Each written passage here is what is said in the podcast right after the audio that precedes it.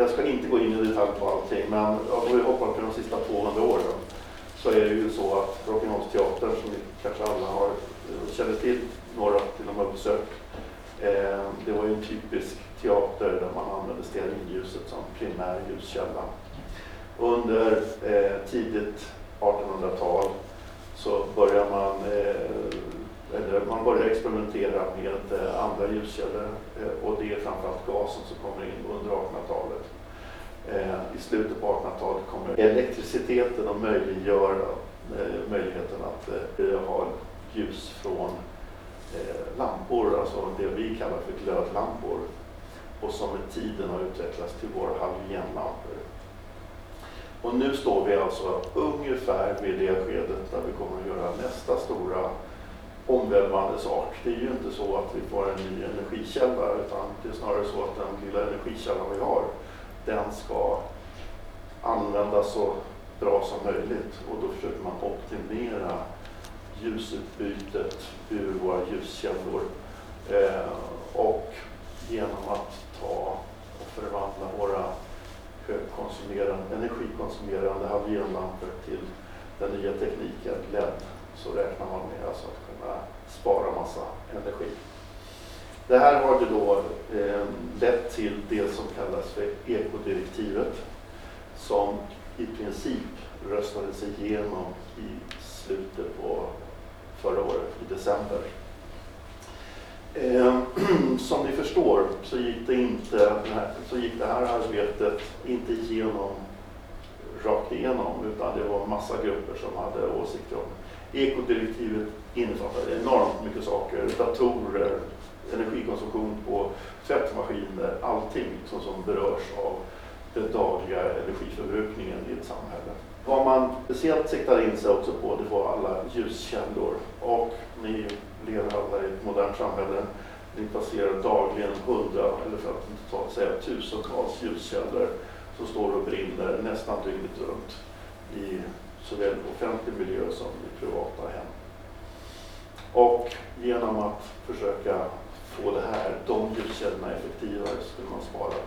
Så vill man spara energi, man kommer att spara energi.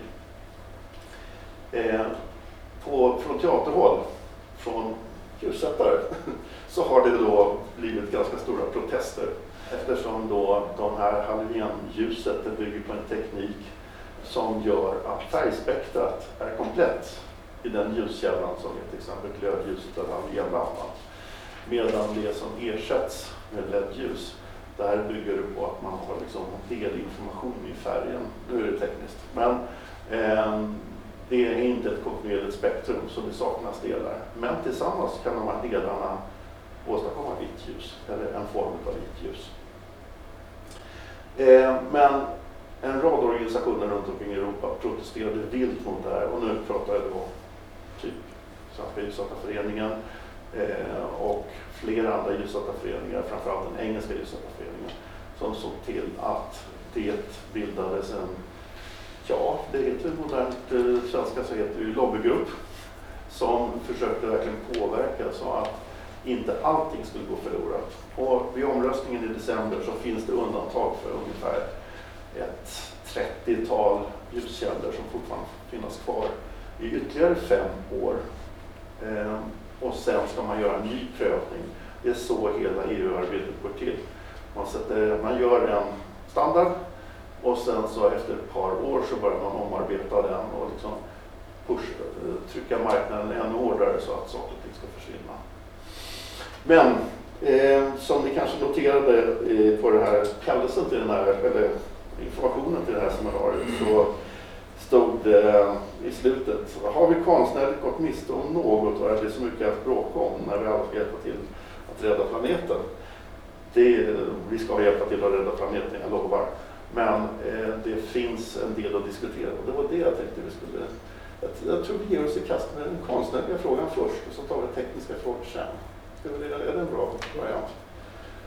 Maurits, har du lust att börja med liksom dina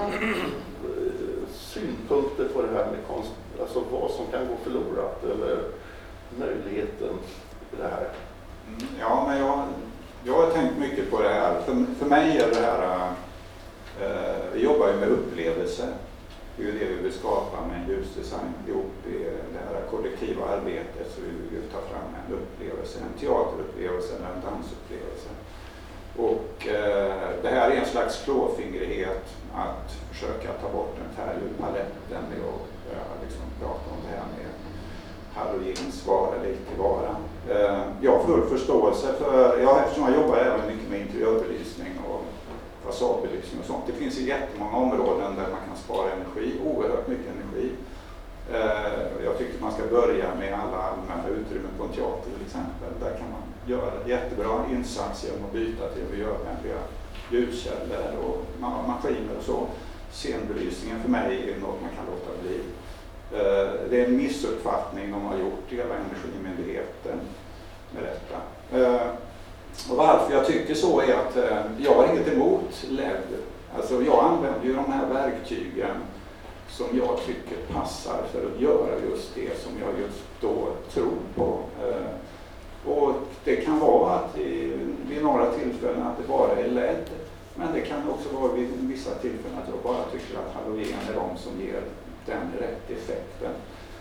Och vi såg så senast som igår en fantastiskt fin föreställning där man just använder den här kombinationen mellan halogenstrålkastare, parlampor och lysrörsbelysning, hur väl det fungerar. Någonting som hade varit ganska svårt att göra på lika bra sätt med bara LED-lampor. För mig är en sån här sån enkel lampa som parlampan en fantastisk produkt som med ett enkelt handgrepp följer eh, det här vårt kulturarv, det vill säga vi har en ganska långsam soluppgång och långsam solnedgång på dagen är det vitt. En halogenlampa följer precis den kurvan genom att bara man dimmar den uppåt och neråt, vilket gör att man utan speciellt mycket teknik kan åstadkomma exakt det som nära i Sverige, om man nu pratar naturalistiskt ljus, vill ha om man är ute efter just en sån sak.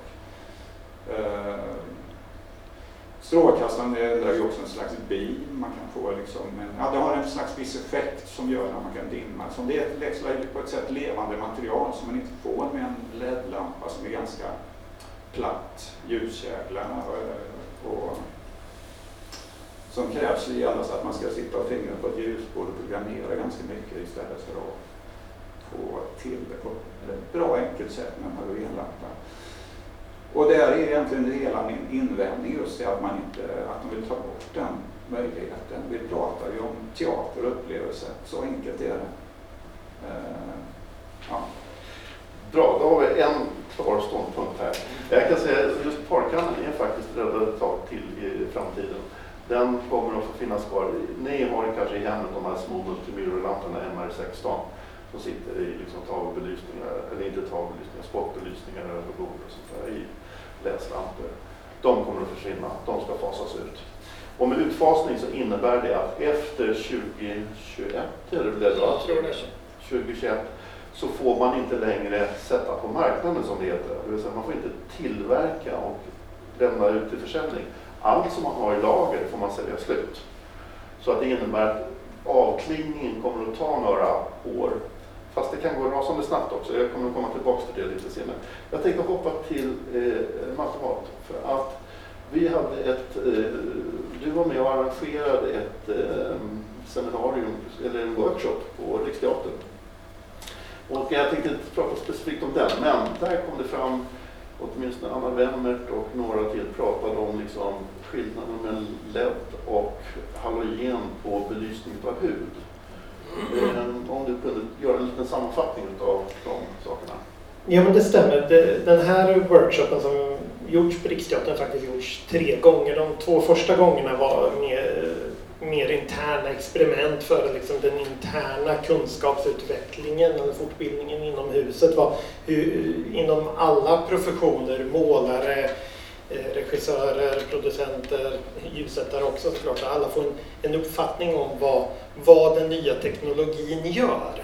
Eh, och kunna uppleva det här med sina egna ögon och framförallt se hur eh, nya armaturer reagera mot olika material. Är det en skillnad på syntetiskt hår och naturhår i en peruk? Blir LED-ljuset reagerar olika och så vidare. Och summeringen ifrån de här workshopparna var ganska intressanta. Och Just en av de här grejerna var att många upplever att eh, LED-ljus blir platt mot hud även om man har ett smink som är ja, nollat eller vad man ska säga, teknisk sminkning så upplevs det ändå som att det tränger inte in i huden. Huden blir inte flerdimensionell.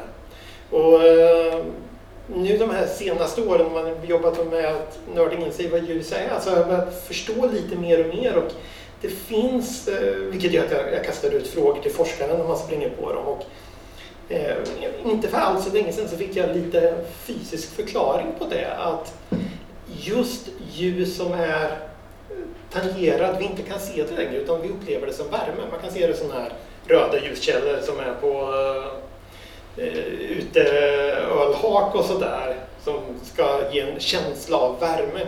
Det är ju egentligen en strålande värme. Vi ser ju inte ljuset, men det är faktiskt ljus det också. Och just det ljuset tenderar att kunna tränga lite djupare genom hudlagren för att vi ska kunna uppleva och känna värmen. Och det här är ju det som blir det här filosofiska. Ljus handlar inte bara om att se. Ljus kan handla om att känna, inte smaka kanske, men just att andra sinnesorgan finns med i det här. Och då blir det här som man tänker tillbaka. Lysrör och LED, det är egentligen de första artificiella ljuskällorna vi har. Därför att den stora allsmäktige lampan som vi har här ute, det är ju en enormt glödande stor massa. Samma sak med en tråd som glöder i en halogenlampa. Det är en glödande tråd. Det är precis samma rent fysikaliska teknologi. Men lysrör och LED-ljuskällor, det är någonting helt annat.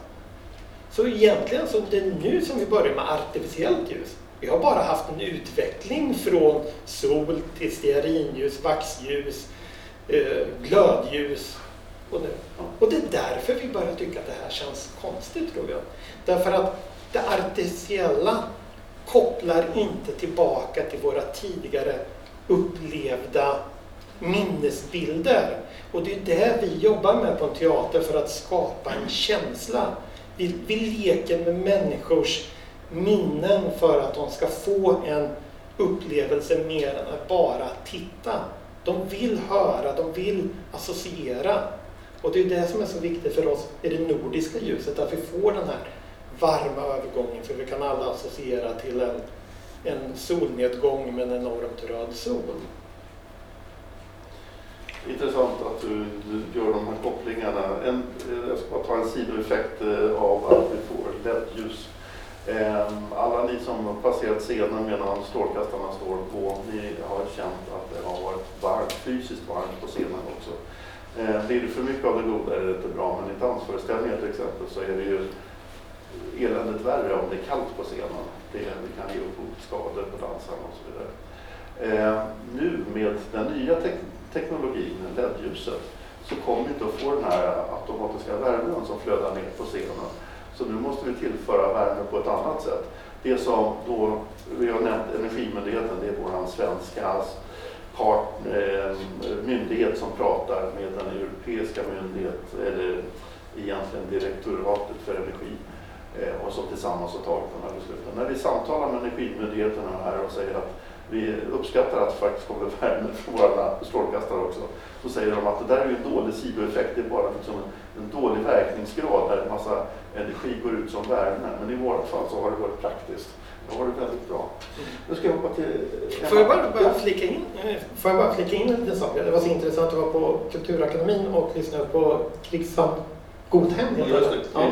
det. Ja. Eh, faktiskt påminner om att just det här problemet med värme har redan gjorts en gång. Ja. Och det var i transitionen från eh, stearin vaxljus till glödljus. Just det. För på den tiden så hade man stora, en enda stor skorsten i teatern för att dra ut värmen och röken. Och när halogenljuset, eller inte halogen, utan glödljuset, Mm. elektriska ljuset kom, då, då tyckte man att det var kallt i lokalen. Ja. Men sen, våra problem är att vi har tillfört så pass oerhört mycket mer ljus. Så att vi har rampat upp det där. Så det jag tänkte ställa, Emma, eh, du, du sitter ju då i situationen att ni ska tänka nytt och tänka framåt. Ja, framåt.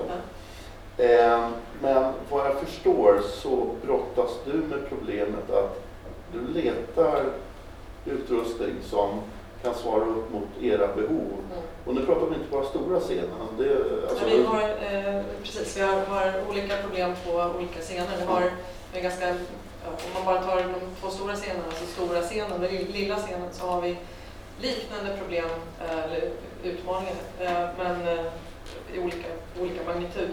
Ehm, på stora scenen till exempel så har vi bytt allt bakljus är idag rörligt och LED-baserat. Vi kan fortfarande hänga in då parkhandel eller svåbalass eller någonting sånt om, om man nu vill ha det. Men Eh, allt eh, annat är automatiserat. Eh, vi tittar nu på, vi har stängt stora scenen för ombygge. När vi kommer tillbaka så ser vi att vi, vi ser att vi kommer att ha ett, ett motoriserat sidljus också. För att tekniken finns där idag som den kommer att vara tillräckligt bra för oss och svara upp för, för de krav vi har. Men men i, i fråga om eh, frontljus är ett problem. Eh, på stora scenen är det, och på lilla, fast i olika, olika grad, så handlar det om, om fysisk storlek, eh, ljudnivå och utkomst av kvaliteten på ljuset. Där, där det idag inte är tillräckligt bra. Jag tänkte också, ni har ännu mindre scener, typ eh, Målarsalen Ja, och Målarsalen är eh, kul, precis. eh, Lejonkungen, Tornrummet och de. Eh, de är alltså, där sitter publiken nästan fysiskt med örat inte i strålkastaren. Mm. Alltså det skiljer en, en halv meter. Och Mm. sånt där. Nu är det så att på Lejonkulan har vi en, en, egentligen en helt automatiserad rigg, även i fronten. För att vi har haft samma ljussättare under många, eh, under två år, Ja.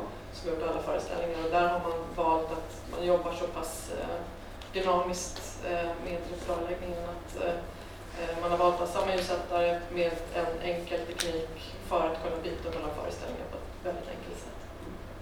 Och då har ni hittat utrustning som Ja, den är good enough. Den är good enough. Good Den, enough. den, eh, det är många som inte kanske skulle säga att det är bra.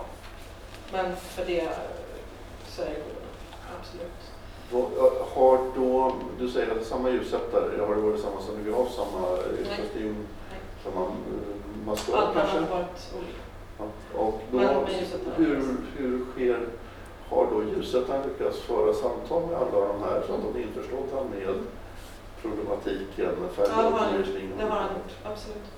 Ehm, men det, det, jag tror också det är den, enklare att kunna motivera sin egen rigg, de val man gör ehm, utifrån vissa bestämda förutsättningar. Eh, har man helt eh, fria tyglar och, och då, då är det svårare att liksom, få in det i, i den här lilla mallen som vi har. Um, en av problemen, och nu är frågan öppen för i stort sett allihopa, eh, en av problemen det, det är ju då att LED bygger ju på ett antal olika individuella LED som eh, står för olika färger. Tillsammans kan de bilda helheter. De kan, man kan göra färgmixningar av de här sakerna. Eh, Riksteatern som, vi hade, som det där seminariet var på, de har ju gått över i stort sett till att bara använda sig av LED-utrustning vad jag vet. Eh, Just nu nere i spegelsalen på eh, Stadshuset här nere så går en liten föreställning eh, som heter När vi möttes eller något sånt. Eh, Jag såg genrepet igår och eh, där bygger det på att man har eh, då GAN, ett par stycken riktigt bra LED-lampor. Men eh, i en scen så förekommer ett par eh, rejäla vandringskängor med en, en röd vård på. Och det intressanta, trots att den här utrustningen var ganska väl, alltså det är en god kvalitet på utrustningen. När det var så kallat vitt ljus på scenen så lyste den här röda borden, den lyste neonaktigt för att det fanns någonting i mixen mellan de här olika LEDarna som lyfte fram just den här, och det, det här är ju en rosa sak. Men om vi tänker istället en neonröd liten bord på en, så helt plötsligt det var väl, vi var bara 20 personer som såg genrepet. Eh, och eftersom skorna står på golvet nästan hela tiden så är det ju inte så många i publiken som tänker på det där. Men helt plötsligt, låt, tänk dig istället att den där röda färgen hade varit läppstift. Det är inte helt ovanligt att den här situationen uppkommer med just liksom röda nyanser som, och just läppstift förekommer ju rätt ofta i våra eh, Om man tänker då att det är någon som är, vi har ju olika hudton, dessutom. eh, så plötsligt ser någon ut som en eh, tomteluva. Det, det är där som jag ser det stora problemet med, inte kanske bakljus, men sidljus, eh, frontljus som man inte har bra kvalitet och, och så vit. Jag kan förekomma som grisskär kort och gott. Eh, Det är liksom eh, mycket... Ja men så rör man så. sig olika och så plötsligt så är det någon som sticker ut otroligt. Och det där kan uppstå, alltså ljusanläggningen kan passera och helt plötsligt så upptäcks det här i alla fall för man har gjort någon liten ljusjustering under eh, liksom, för, när föreställningen utvecklas. Eh, Vi ska ha den där nyansen istället. Så, Men, sådana saker. men det var precis, och det, där hamnar ju också, och det blir också det att det som skulle vara enkelt och bra med den här LED-fronten slutar ju med att man sitter och pillar. Men jag har haft, använt den här ETC Desire, alltså de har sju färger. Mm. Att man sitter och pillar på liksom färgpigment just för att rädda upp de här färgnivåerna. Fast Det där som- skulle jag säga så här. De, de som har sju färger eller, eller fyra färger eller sju färger eller tio färger. Det är där som problemet Ja. blir. Utan du måste ha en, en full vit ljuskälla och så får du lägga färg på den i så fall. Men de där, du, det sticker ut direkt. Ja. Det, det går inte att Nej, det var helt hopplöst. Det, det tog mig tre gånger så lång tid att programmera något som egentligen... Jag bara, då önskar jag mig bara, bara ge mig ett filter bara. Liksom, så, som man, Det- är intressant det du säger. Eh, Jag tror att eh, matematik Ja, därför att det var precis det som var också en av de här sakerna vi, vi fann på workshopparna på Riksteatern och det är att färger kan ju poppa när vi börjar med så, så kallad RGB-blandning eller vi har, vi har flera kromatiska ljuskällor, det vill säga att de är ett väldigt smalt spektrum, de är väldigt smalt röda, smalt gröna och så ska vi blanda ihop någonting som kan upplevas som vitt med det. Eh, vi, vi kommer egentligen fram till att det är en typ av verktyg. Det verktyget vi är vana vid att jobba, det är med halogenlampor som har full färg. De ska inte ersätta varandra. Då ska vi ersätta en halogenlampa, då ska vi ersätta den med en LED-lampa som har fullt färgspektrum. Och den här andra lampan med färgblandning, det är ett- ett nytt verktyg som vi har tillgång till för vi ska slippa filtrera eller att vi vill skapa effekter, att det poppar. Eller vi kanske vill göra ett färglöst ljus. Som jag faktiskt gjorde en föreställning där just en sån här design, en sån här sju nyanser av LED eh, kunde ju skapa ett, ett enormt ångest för det var grått i ljuset, det var färglöst.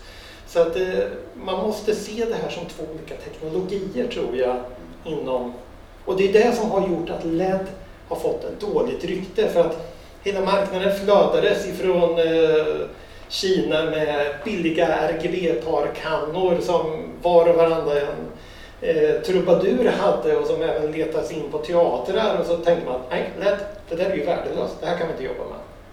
Men teknologin har sprungit förbi det. Att, eh, Ja och nej va? För att, eh, de där Kina-länderna existerar ju fortfarande. För att Mm. det här har vi på ett annat del utav miljötänket om vi tar det lite mer globalt sett. Eh, En, ett stort problem nu, om alla våra halogenlampor försvinner, så kommer ju då alla teatrar, alla små teatergrupper och stå med en, en stor hög med eh, metallskrot som kort gott måste gå på soptippen för det finns ingen eh, retrofit som det brukar kallas. Alltså man kan inte sätta in en LED-ljuskälla där glödlampan satt eller halogenlampan satt.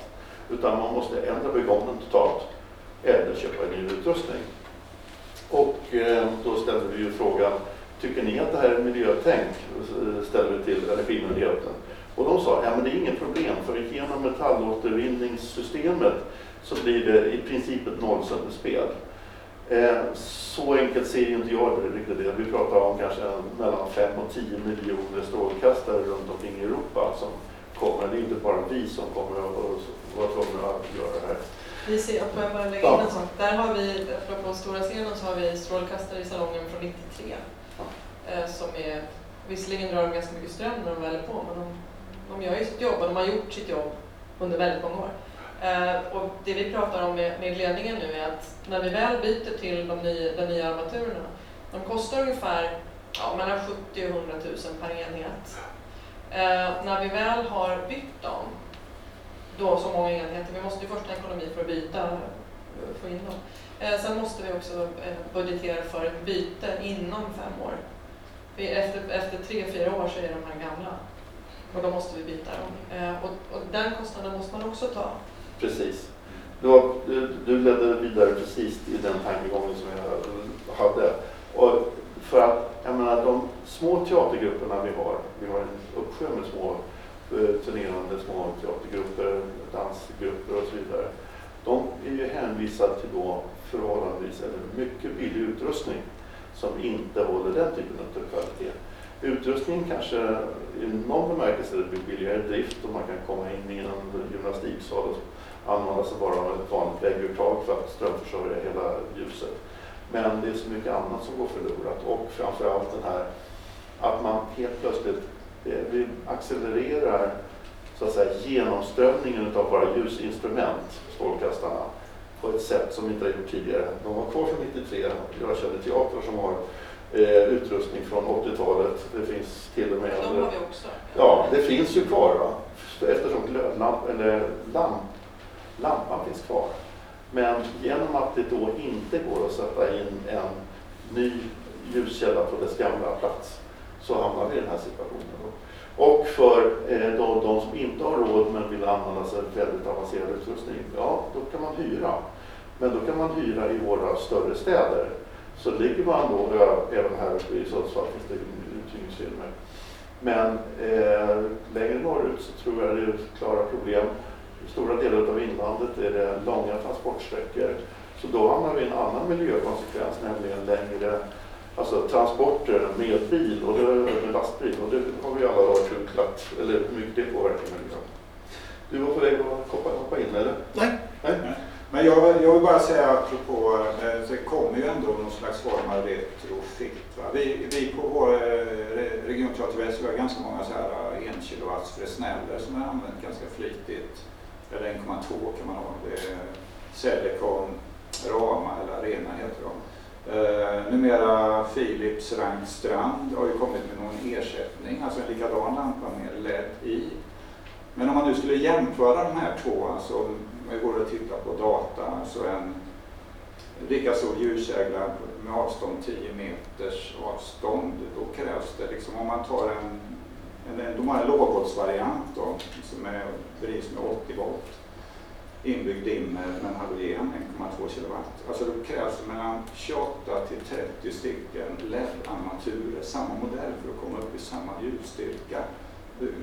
Då känner man, hallå? Alltså, och skulle man mäta den effekten då, är man uppe på 3,6 kW istället för 1,2 kW halogen. Så alltså när det kommer till de här större armaturerna, jag vet ju också någon har gjort en beräkning, många hoppar utanför teaterbelysningen. Någon gjorde en beräkning på det här med att ha LED på en eh, sportarena, ta en fotbollsplan då finns det, det är ingen ekonomiskt försvarbart att montera LED för att det behövs så många fler stolpar, så många fler armaturer så det går aldrig att räkna hem det. Det är bara en stor förlustaffär alltihop. Därför att LED har, kan alltså inte leverera tillräckligt mycket effekt. Och där tror jag det hela den här, eh, LEDen har ju kommit nu, kom ungefär för tio år sedan. Och eh, jag är ju tveksam till att de egentligen kommer att lösa det här med att det kommer att bli så mycket större effekt på den här LED. Jag tror att det kommer att, här kommer vi ha halogen urladdningslampor en bra tid framöver helt enkelt. Eh, ja, så ser jag det när det gäller effektbelysning. Vi får komma tillbaka till det här som om fem år så får vi se liksom, ifall det, ifall det är sannspått eller inte. Eh, du nämnde det här med att man, eh, det börjar komma LED-versioner av samma typ av lampa. Eh, till exempel vad det gäller Fresnellen då så är ju då en stor vinst säger de att nu är det då den här zoomen, den är motoriserad. Eh, och då, jag inbillar mig i alla fall att arbetsmetoden blir faktiskt rätt mycket krångligare då. För att eh, om man har en Fresnel som inte går motoriserat hand och tilt. eh, Då måste man ju då hänga upp lampan och fokusera. Det innebär att man måste då ha en person, en ett portabelt ljusbord med sig eller en person vid ljusbordet som kan zooma in och ut lampan så man ser exakt vad man fokuserar mot. Och sen får man klättra ner till nästa lampa. Eh, har jag fel eller förstår ni principen? Jag tror att när de glada tillverkarna säger åh, vi har kommit på något nytt, det här blir jättemycket enklare för er. Eh, Då har de inte varit med och gjort en ljuset, eller riktad ska jag säga. Eh, Det, är inte, det kan ju vara liksom det det är mer än det där. Ja, precis. Va? Eh, Men det du säger om Emma, att ni byter ut er salong, där kan det finnas en klar finess med det motoriserade och så vidare. Och det tror jag att många stora teaterhus väljer att göra. Ehm, den som har gjort stor, största omvälvningen i Sverige, det är ju Stockholmsoperan, som har bytt hela sin ljusrik. Största delen. Största delen. Eh, och ni är på väg att göra en stort skifte så att säga. Men eh, nästan alla andra teatrar kommer att vara tvungna att inse det här. Och för turnerande teater så måste man antagligen välja väg helt enkelt. Eh, har ni någon eh, spaning för framtiden? Vad gäller, vad, vad, vad är det vi kommer liksom att få mer av? Alltså, Spaningen är, när jag pratar med en intressant forskare nere på, från universitetet i eh, Köpenhamn. Och det är just att ett problem som vi har på teatern det är att vi behöver ha ganska mycket ljus. Jag brukar ofta prata om att vi, vi lider ju även vi av en ljusinflation. Jag menar, första ljusriggarna man själv gjorde det var ett par parkannor och några enkla gamla PC och lite fresneller och det var ganska lite ljus men det gick alldeles utmärkt att skapa. Man var kreativ i sin begränsning. Eh, om, vi, om vi tittar liksom på Eurovision så, nu har jag inte kommit ihåg hur mycket de väger i år, men jag vet att när de var i Lissabon för, förra året så vägde den riggen bara 220 ton. Eh, Globen skulle de göra ett litet klubbgig i och det kunde de först inte hänga in det i för att det Globen sjönk fyra centimeter. Ja, och det ingick i beräkningen. Den första ljusritningen vet jag, då hade de med räknat med vi kanske kan ta en lyftkran på utsidan och lyfta lite gässa på Globen så kanske inte... Men, men, men i det vill jag komma till att vi lider av en ljusinflation. Men ljud- ljusinflationen har också blivit att vi behöver ha lite ljusstarkare armaturer. Och LED har en begränsning när man kommer upp i lite högre effekttal. Där blir förlusten i form av värme istället, precis som en vanlig glödlampa. Eh, så att, precis som du säger där Maurits, att vi behöver addera ljuskällor eh, för att uppnå samma resultat. Och då är ändå dyrare lampor. Men när jag pratar med universitetet, ja de vet om, liksom många av forskarna, att det här är en begränsning. För att även om vi nu behöver små ljuskällor i vår egna inre miljö så behövs det ju lite ljusstarkare på fotbollsarenor och sånt. Mm. Så att det, det finns eh, en utveckling för att effektivisera, få det så kallade fosforlagret i LED-ljuskällan, att kunna spotta ut lite mer ljus. Och då pratar man om att man kör med laser istället. Så att eh, framtidsspaningen är att ja, tillverkarna vet om begränsningarna men vi har inte teknologin idag. Eh, vi, börjar, vi kommer inte ha så många minuter kvar. Eh, ni ska få börja förbereda er på ifall det är några frågor som ni har på lut. För, för, håll inne en liten stund, det kan vara fler också. En sista till eh, Emma här innan vi släpper ordet fritt. Eh, eh har du, eftersom du representerar en ganska stor teater och jag tror att eh, tillverkare är måna om så att säga en god relation till en stor teater. Eh, Kan du ställa krav på tillverkarna och säga, eller är det fortfarande så att vi är ju jä- jättesmå, alltså teatervärlden? Jag håller på. Ja. Ja, jag har eh, hittat en lampa som, jag, som vi tror på. Eh, den är fortfarande för stor. Så vi tittar på hur man kan modifiera den här. Det är svårt. Det är svårt. Jag tror däremot att om vi kan få till det här eh, så är det nog väldigt många som kan få till, ja, som kan dra nytta av den och den kommer vi kunna sälja väldigt bra. Men det är en tuff väg att gå. Men det är det, det är det enda rätta tror jag. Eh, En intressant sak, eh, våra gamla halogenlampor de producerade värme. Eh, Men blev det, de alla som har tagit en varm strålkastare vet att de blir varma. Eh, men de behöver ju inte kylas av egentligen, det skedde genom luftcirkulation och utkom värme. Våra nya LED-armaturer, de mår ju dåligt av värmen så de måste ju kylas ner. Och det görs med en bunt fläktar som ställer till en massa oljud i våra salonger. Eh, och det vill vi ju inte ha. Eh, så att det där är ju liksom, kan vi få, det är några saker vi vill ha. Perfekt färgblandning. Vi vill ha tysta strålkastare som inte går på fläktar. Eh, vi vill helst ha, eh, ja helst skulle vi vilja ha ljus som går runt hörn, men det kan vi inte åstadkomma. Och stannar innan. Stannar det på fem meter ljus och sen ska det vara svart. Ja, men de får vi väl inte till. Men de här åtminstone tysta och eh, framförallt för perfekt färgblandning är väl vad vi vill ha. Men sen handlar det om storlek då också. Precis. Nu går vi in på frågan. Där har vi tydligt. Ja. Ni har varit inne och nosat på det här. Jag ville prata lite pengar. Eh, tack. Eh, det är ju så att eh, jag kommer från en lite mindre teater, Folkteatern i Göteborg. Vi ligger med en ganska balanserad budget, har inte speciellt stora investeringsbudgetar. Nästan all vår utrustning är avskriven för länge sedan. Gammal utrustning. Det finns liksom inte pengar att, att köpa in en helt ny rigg. Det är, inte, det är inte möjligt på något sätt, inte ens med extraanslag. Så där har vi ett problem. Och, och det jag tänker då, hur, hur kan man göra? Jag vet att det finns tillverkare nu som är på gång att ta fram nya bakstycken till befintliga strålkastare till exempel. Men jag tänker också om vi köper en, en bra LED så vet vi också att själva LEDen den kanske är paj efter tre år. Den, den blir sämre. Eh, och då ställer jag frågan till Energimyndigheten, kommer det att ställas krav att man kan byta själva LEDen i en befintlig strålkastare? Och det var de ju inne på att, att det skulle kunna komma sådana krav. Vilket ju är bra, så man inte måste slänga den i containern som man nyss köpt för dyra pengar. Men, men just den här stora omställningen, jag tänker på de mindre teaterna, alla fria grupper, de här pengarna finns inte. Vi, vi drar ju runt gamla grejer och när grejerna blir för gamla för oss så skänker vi bort dem till fria grupper. Exakt. Ja, så det, liksom, det, det är ju den, det, omställningen har, har en annan sida också som vi måste hitta någon lösning på. Jag frågade ju Energimyndigheten, kommer det att finnas någon fond man kan söka pengar för? Nationellt eller EU-fond? Nej, det kommer det inte göra. Så frågan är, ska vi gå tillbaka till stearinljus och och experimentera med det igen bara för att se vad det, vad det kan ge? Jag är lite inne på det.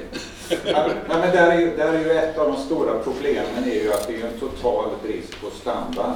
Och så länge det inte finns en standard så lär det inte komma fram några sådana här bakstycken. Och, det, det ju, och där har vi ju...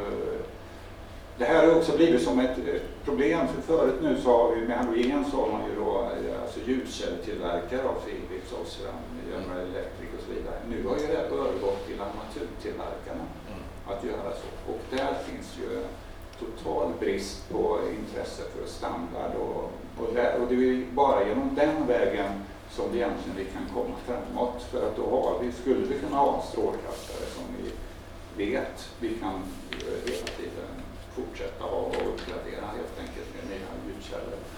Och det här, det här är en väldigt viktig sak med LED för att det, det är väldigt bra att veta att eh, hur mycket en LED lyser beror ju på hur mycket som ström som passerar. Det blir lite teknik här. Nu kör Maurits. Ja. Får du faktiskt hålla inne med den Ja. förklaringen. Det är nämligen så att standardlängden på det här seminariet är 45 minuter. Och vi är 44.30 nu. Och jag tänkte eh, avsluta med en 30 sekunder med att tacka för att ni var här. Och eh, det kommer, med tanke på liksom vår diskussion, så kommer det nog att finnas ett Halogenupproret 2.0 om två år, där vi sitter och pratar om det här en gång till. Eh, men kanske tar lite längre tid och går in på lite mer utav de här alltså, eh, vad ska man säga, samhällsekonomiska baksidorna utav, av det här. För att det är en, ganska, det är en väldigt, väldigt stor del utav det här. Eh, att vi faktiskt kommer att vara tvungna att plöja ner en utbro med massa pengar i nyinvesteringar. Så tack för att ni ville komma.